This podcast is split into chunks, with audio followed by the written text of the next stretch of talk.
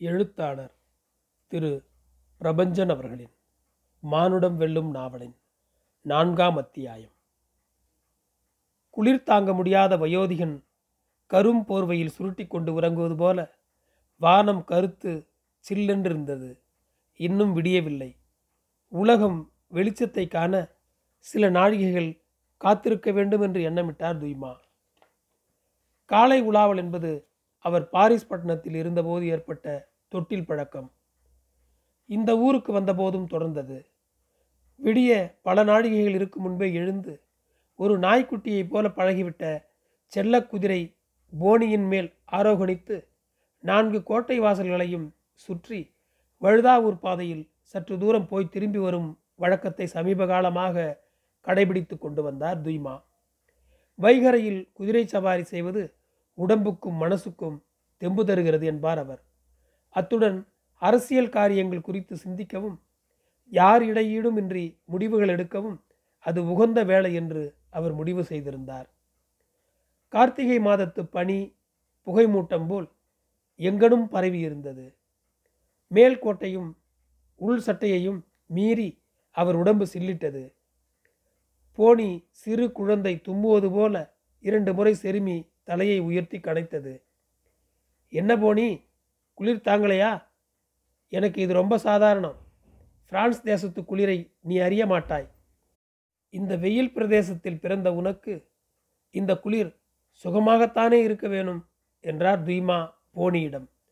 போனி அதற்கு பதில் எதுவும் சொல்வது போல தலையை இருபுறமும் அசைத்து வானத்தை நோக்கி மீண்டும் ஒரு தரம் கனைத்தது. சுகமாக இருக்கிறது என்கிறாயா? நல்லது என்றார் துய்மா அவர் அந்த காலை நேர உலாவலின் போது பல விஷயங்கள் குறித்தும் உரையாடி இருக்கிறார். அவர் சொல்லும் விஷயங்களை போனி உள்வாங்கிக் கொள்ளுமா என்பது குறித்து அவருக்கு யாதொரு சம்சயமும் இல்லை. போனிக்கு புரியும் என்றே அவர் நம்பினார். அது பதில் உரைக்காது என்பது உண்மை. மனிதர்கள் மாதிரியே குதிரையும் எதற்காக பேச வேண்டும்? ஒவ்வொரு ஆத்மாவுக்கும் ஒவ்வொரு பாஷை. காதுகளால் அல்ல. மனசால் புரிந்து கொள்ளும் பாஷைகள் இருக்கத்தானே செய்கின்றன. இரண்டு விஷயங்கள் குறித்து துய்மா மிகுந்த மனச்சோர்வுற்றிருந்தார்.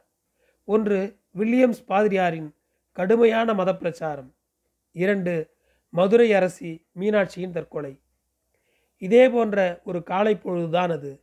குழந்தையின் ஸ்பரிசத்தை போன்ற காலை காற்று தென்னங்கல்லை போல வெளுத்தது அந்த காலை பொழுது உலாவலை முடித்து மதராஸ் பட்டின வாயில் வழியாக அவர் திரும்பி வந்து கொண்டிருந்தார். வேதபுரீஸ்வரர் கோயிலுக்கு வெகு அருகில் பூவரச மரமேடையின் மேல் நின்று வில்லியம்ஸ் பாதிரியார் பிரசங்கித்து கொண்டிருந்தார். கோயிலில் ஏதோ விசேஷம் போலும் இந்துக்கள் பிரசாத தட்டுகளோடு கோயிலுக்குள் பிரவேசித்து கொண்டும் வெளியேறி கொண்டும் இருந்தார்கள். கோயிலுக்குள்ளிருந்து நாதஸ்வரத்தின் மோகன கீதம் அலையலையாய் பொங்கி சரம் சரமாய் பூத்து கொத்து கொத்தாய் குலுங்கி மழையாக வர்ஷித்து அந்த சூழலையே பூக்களால் நிறைத்து கொண்டிருந்தது. கோயிலை ஒட்டிய தேரடிக்கு பின் நின்று வில்லியம்ஸ் பாதிரியார் பிரசங்கத்தை துய்மா கேட்டார்.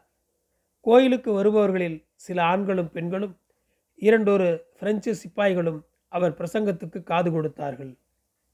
அஞ்ஞானிகளே இதோ உங்களுக்கு விரியன் பாம்பு குட்டிகளே இதோ உங்களுக்கு எஃபிராயும் பேசியது ஏனையோர் நடுங்கினர். இஸ்ராயேலில் அவன் மிக உயர்ந்திருந்தான். ஆனால் பாகாலை வழிபட்டு குற்றம் செய்தான் மடிந்தான். அவனுக்கு ஐயோ இப்போதும் அவர்கள் பாவத்தின் மேல் பாவம் செய்கிறார்கள்.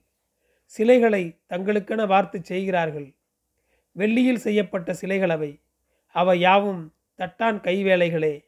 ஆதலால் அவர்கள் காலையில் காணும் மேகம் போலும் விரைவில் உலர்ந்து போகும் பனித்துளி போலும் களத்தில் இருந்த துரும்பு சுழல் காற்றில் சிக்கியது போலும் பலகனி வழியாய் வெளிப்பட்ட புகை போலும் ஆவார்கள். எகிப்து நாட்டினின்று உன்னை விடுவித்த நாள் முதல் நானே உன் கடவுளாகிய ஆண்டவர். என்னை தவிர வேறு கடவுளை நீ அறியாய். என்னையன்றி வேறு மீட்பரும் இல்லை. மனநிறவடைந்ததும் செருக்குற்று என்னை மறந்து போனார்கள். ஆதலால் நான் அவர்களுக்கு ஒரு சிங்கம் போல் இருப்பேன். வேங்கை போல பாயுமாறு வழியோரத்தில் மறைந்திருப்பேன். குட்டியை பறிகொடுத்த பெண் கரடியைப் போல் அவர்கள் மேல் பாய்ந்து அவர்கள் நெஞ்சை கிழிப்பேன். சிங்கத்தைப் போல அங்கேயே அவர்களை தின்றொழிப்பேன். பாதிரியார் பேச பேச தானே உணர்ச்சி வசப்பட்டு போனார். தானே சிங்கமாகி தானே வேங்கையாகி தானே பெண்கரடியாகி தானே பாய தயாராவதை துய்மாவால் உணர முடிந்தது. கூட்டம் ஓர் அசாதாரண அமைதியில் ஆழ்ந்தது. பிரமித்து அச்சம் கொண்டு கூண்டுக்குள் புலிக்கு முன் விடப்பட்ட ஆட்டுக்குட்டியின் மரண ஓலத்தைப் போல நெஞ்சுக்குள் அலறி நடுக்குற்று நின்றிருந்தது. அந்த அசாதாரண அமைதியை கிழித்து கொண்டு நகைப்பொலி ஒன்று கேட்டது. தெய்வீக சன்னத்தில் ஆழ்ந்து போன பாதிரியார் யாரோ தன்னை மண்ணில் எடுத்து போட்டது போல் திடுக்குற்று நகையொலி வந்த திக்கை நோக்கினார். ஒரு பெண் அதுவும் இளம்பெண் பாதிரியாருக்கு எரிச்சல் பொத்து கொண்டு வந்தது. அடி பெண்ணே தேவசங்கீதம் வாசிக்கப்படுகையில் சாத்தான் கொம்பூதி கொண்டு அரங்கில் நுழைவது போல எதற்காக விரச சிரிப்பு சிரிக்கிறாய்? என்றார் கோபத்துடன் பாதிரியார். இந்த பெண்ணை பார்த்து அவள் சிரித்தபடி சொன்னாள். பல நூறு ஆண்டுகள் முன்னமையே நாங்கள் அறிந்து தெளிந்த ஒரு விஷயத்தை அறுவடைக்கு பிறகு எருவிட வந்தவனைப் போல மிக காலம் தாழ்த்தி வந்து உபதேசிக்கிறீர்களே. சுவாமி அதை நினைத்துத்தான் சிரிக்கிறேன். எதை அறிந்து எதை தெளிந்தீர்கள்? விக்கிர ஆதாரணை செய்யும் மனிதர்களே அந்த அறிவினத்தை ஒழித்தீர்களா? இடி விழுந்து எரிந்து போன பச்சை மரத்தைப் போல பாழ்படப் போகின்றீர்கள் நீங்கள். அந்த பெண் மீண்டும் சிரித்தாள். நிதானமாகச் சொன்னாள். ஆறுவது சினம். துறவிகள் கோபப்படலாமா? அனைத்தையும் துறப்பதா துறவு? அனைவரையும் நேசிப்பதே துறவு. சகல ஜனங்களையும் நேசிக்க குடும்பம் தலையாகிவிடக்கூடாது என்பதற்கல்லவா? ஒருவன் துறவு கொள்கிறான். சுவாமி நாங்கள் செய்வது விக்கிரக ஆராதனை எனில் தாங்கள் செய்யும் சிலுவை வழிபாடு மட்டும் எதில் சேர்த்தி? அதுவும் ஒரு வகை விக்கிரகம்தானே மனிதர்க்கு ஒரு குறியீடு தேவை. அலையும் மனதை பிடித்து கட்டி ஓரிடம் நிறுத்த ஒரு மேடை ஒரு ஸ்தானம் தேவை. அதுதான் விக்கிரகம். ஆனால் கடவுள் அதில் மாத்திரமில்லை என்பதை நாங்கள் அறிவோம். நட்டக்கல்லும் பேசுமோ? நாதன் உள்ளிருக்கையில் என்று எங்கள் சித்தர் ஒருவரே கூறியுள்ளார் கடவுள் இத்திரத்தன் இவ்வண்ணத்தன் என எடுத்து எம்ப இயலாது என்பதை நாங்கள் அறிவோம். அது வானாகி மண்ணாகி வழியாகி ஒளியாகி எங்கும் நீக்கமர நின்ற சக்தி என்பதை எங்கள் மண்ணில் உதித்த ஞானிகள் அறிவர். செடி மரமாக வளர பல நிலை குழந்தை மனிதனாக பல நிலைகள் உள்ளது போல கடவுள் நிலை அடைய பல படிகள் வேண்டியுள்ளதே. அதில் அடிநிலை கோயில் ஆராதனை. மேலே போனவருக்கு கடவுள் ஏன்? எதற்கு? அவரே கடவுளாகி விடுவாரே. ஆகவே தாங்கள் தயவு செய்து எங்களை தங்கள் சக மனிதர்களாக பாவியுங்கள்.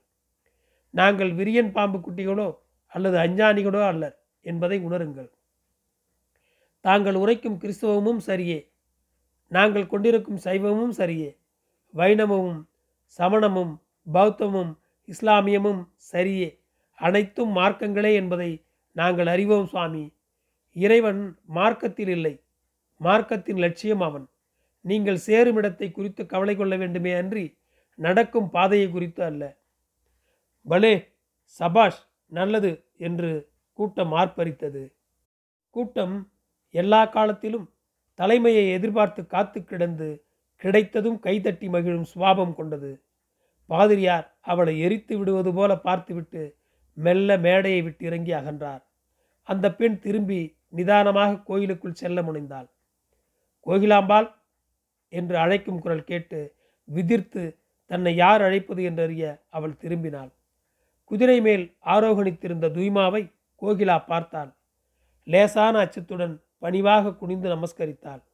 துய்மா சொன்னார் கோகிலாம்பாள் நீ சொன்னதை என்னால் புரிந்து கொள்ள முடிந்தது. உன் கருத்தை நான் ஒப்புக்கொள்கிறேன். பிற சமூகத்தினரின் ஆழ்ந்த நம்பிக்கைகளை விமர்சிப்பது நாகரிகம் அன்று. பாதிரியார் தன் வரம்பை மீறுகிறார். நான் அவருடன் பேசுகிறேன். துய்மா சொன்னது பிரெஞ்சு மொழியில் இருந்ததால் கோகிலாவால் புரிந்து கொள்ள முடியவில்லைதான். எனினும் அவர் முகத்தில் தெரிந்த நட்பும் அன்பும் அவளுக்கு புரிந்தன.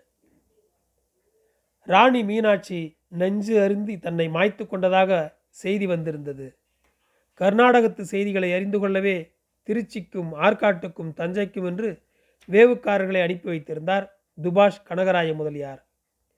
திருச்சி வேவுக்காரர் ரங்கண்ணா அரசியின் மரண செய்தியுடன் திரும்பி வந்திருந்தார். துய்மா தன் கேபினத்திலிருந்து அந்த சங்கதிகளை அறிந்து கொண்டார். ரங்கண்ணா சொன்னார் குவர்னர் துறை அவர்களே திருச்சிராப்பள்ளியை தலைநகரமாக கொண்டு ஆட்சி புரிந்து வந்த மதுரை நாயக்கத்தின் கடைசி அரசியும் ராஜா விஜயரங்க சொக்கநாதரின் மனைவியுமான ராணி மீனாட்சி சிறையில் மடிந்தாள். அவள் மடிய காரணமானவர் ஆற்காடு நவாப் தோஸ்த் அலிகான் மருமகனும் நம்பட்சம் இருப்பவருமான சந்தா சாஹிப்பே ஆவார். துய்மா கனகராய முதலியாரை பார்த்தார். தமிழக அரசியலை குவர்னர் துறைக்கு முதலியார் எடுத்துரைத்தார். குவர்னர் துறை அவர்களே விஜயரங்க சொக்கநாதர் நல்லவர். ஆனால் ஆட்சிக்கலையில் வல்லவர் அல்லர். அளவு மீறிய சமயப்பற்று காரணமாக ஆட்சியை கவனியாது இறைப்பணியில் மட்டும் ஈடுபட்டிருந்து இளம் பருவத்திலேயே மரணமடைந்தார். அவருக்கு பிள்ளைகள் இல்லை.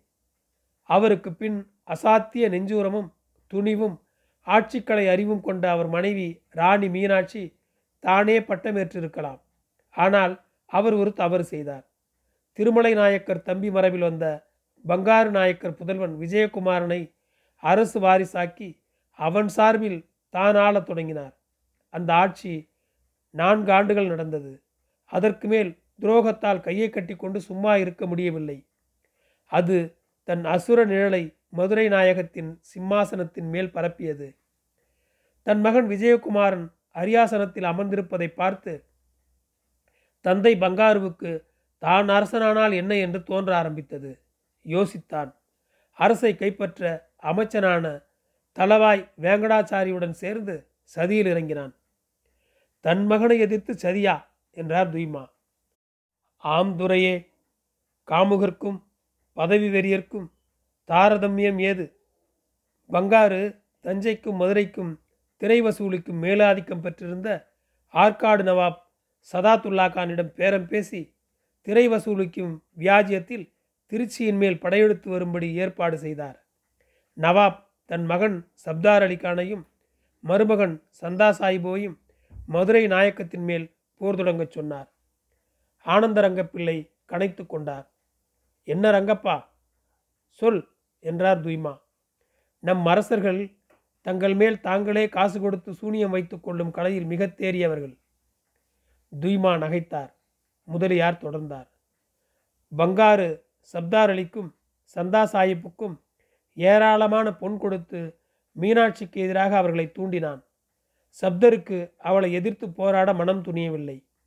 சமரசம் பேசும் தோரணையில் ஆட்சியை பங்காரிவிடம் கொடுத்து தான் மட்டும் திரும்பினான். மீனாட்சி சந்தா சாஹிபை தன் பக்கம் திருப்பி ஆட்சியை கவர ஒரு கோடி வெள்ளி ரூபாய்களை தர முன்வந்தாள் ஆனாலும் அவள் அவரை நம்பவில்லை. குரான் மேல் சத்தியம் செய்ய சொன்னார் புனித நூலை ஒரு தட்டின் மேல் வைத்து அதன் மேல் பட்டு போர்த்தி சத்தியம் செய்தார் சந்தா சாஹிபு அரசி பணத்தை கொடுத்தாள். ஆனால் சந்தா சாஹிபு புனித நூலை வைத்து சத்தியம் பண்ணவில்லை. மாறாக ஒரு செங்கல்லை வைத்தே சத்தியம் செய்தார். துய்மா அதிர்ச்சி அடைந்தார். பிறகு சந்தா சாஹிபுவே திருச்சியை கைப்பற்றி ஆள எண்ணம் கொண்டார். ஆட்சியையும் பிடித்தார். அரசியை சிறை வைத்தார். துரோகத்தை தாங்க முடியாத அரசி மீனாட்சி நஞ்சு அருந்தி உயிரை விட்டாள். துய்மா நீண்ட நேரம் மௌனத்தில் ஆழ்ந்திருந்தார். ஆனால் இது தவறு இல்லையா? எது துறை அவர்களே? பங்காறு தன் மகனுக்கு எதிராக கலகம் செய்ததா? மீனாட்சி சந்தா சாஹிபிடம் ஏமாந்ததா? எதுவுமே தவறு இல்லை. இவைகள்தான் அரசியல். ஆட்சியை கைப்பற்ற யாரும் எதையும் செய்யலாம். வென்ற பிறகு வென்றவர் பின்னால் சரித்திரம் குற்றவேல் செய்யும். தவறுகள் நியாயப்படுத்தப்படும். ஆனால் மக்கள் மக்கள் பகடைக்காய்கள். அவர்கள் உழைக்கவும் தமக்கு வரி தரவும் ஆண்டவனால் படைக்கப்பட்டவர்கள் என்றுதான் அரசர்கள் நினைக்கிறார்கள். கடைசியாக ரங்கண்ணா சொன்னார் சரியோ தவறோ தாங்களும் ராஜ்யாதிகாரம் வசிக்கிறீர்கள். கர்நாடக அரசியலில் நம் பங்கும் இடம்பெறத்தானே வேண்டும். சபை ரங்கண்ணாவை ஆதரித்தது. காலை உலாவலை முடித்து இல்லம் மீண்ட துய்மாவுக்கு இரண்டு செய்திகள் காத்திருந்தன. அந்த அதிகாலை நேரத்திலும் உத்தியோக உடையோடு காத்திருந்தார் முதலியார். என்ன துபாஷ்? ஏதாவது செய்தியா? துறை அவர்களே ஆமாம் செய்திகள்தாம். திருச்சி அதிபராயிருக்கும் சந்தா சாஹிப் சமூகம் காண வரப்போவதாக எழுதியிருக்கிறார். சரி அடுத்த செய்தி. ரெசோட் பாதிரியாரின் தொல்லை பொறுக்க முடியாத இடங்கை வளங்கை சாதியினர் ஊரை விட்டு வெளியேற முடிவு செய்துள்ளார்கள். இடி போன்ற செய்திதான். ஆனால் நிலை குளியவில்லை துய்மா. என்ன செய்யலாம் துபாஷ்? உடன் சாதி தலைவர்களை அழைப்பித்து பேசுவோம். அவர்களை நாம் அழைப்பிக்க வேண்டாம். அவர்களிடம் நாமே போவோம். சரி சந்தா சாஹிபின் வருகைக்கு விசேஷம் இருக்குமோ? இருக்கும். காலம் தங்களின் பங்கையும் பங்களிப்பையும் கர்நாடக அரசியலுக்கு கோருகிறது என்றே நினைக்கிறேன். முதலியார் வார்த்தைகள் பலிக்கவே செய்தன. நன்றி தொடரும்.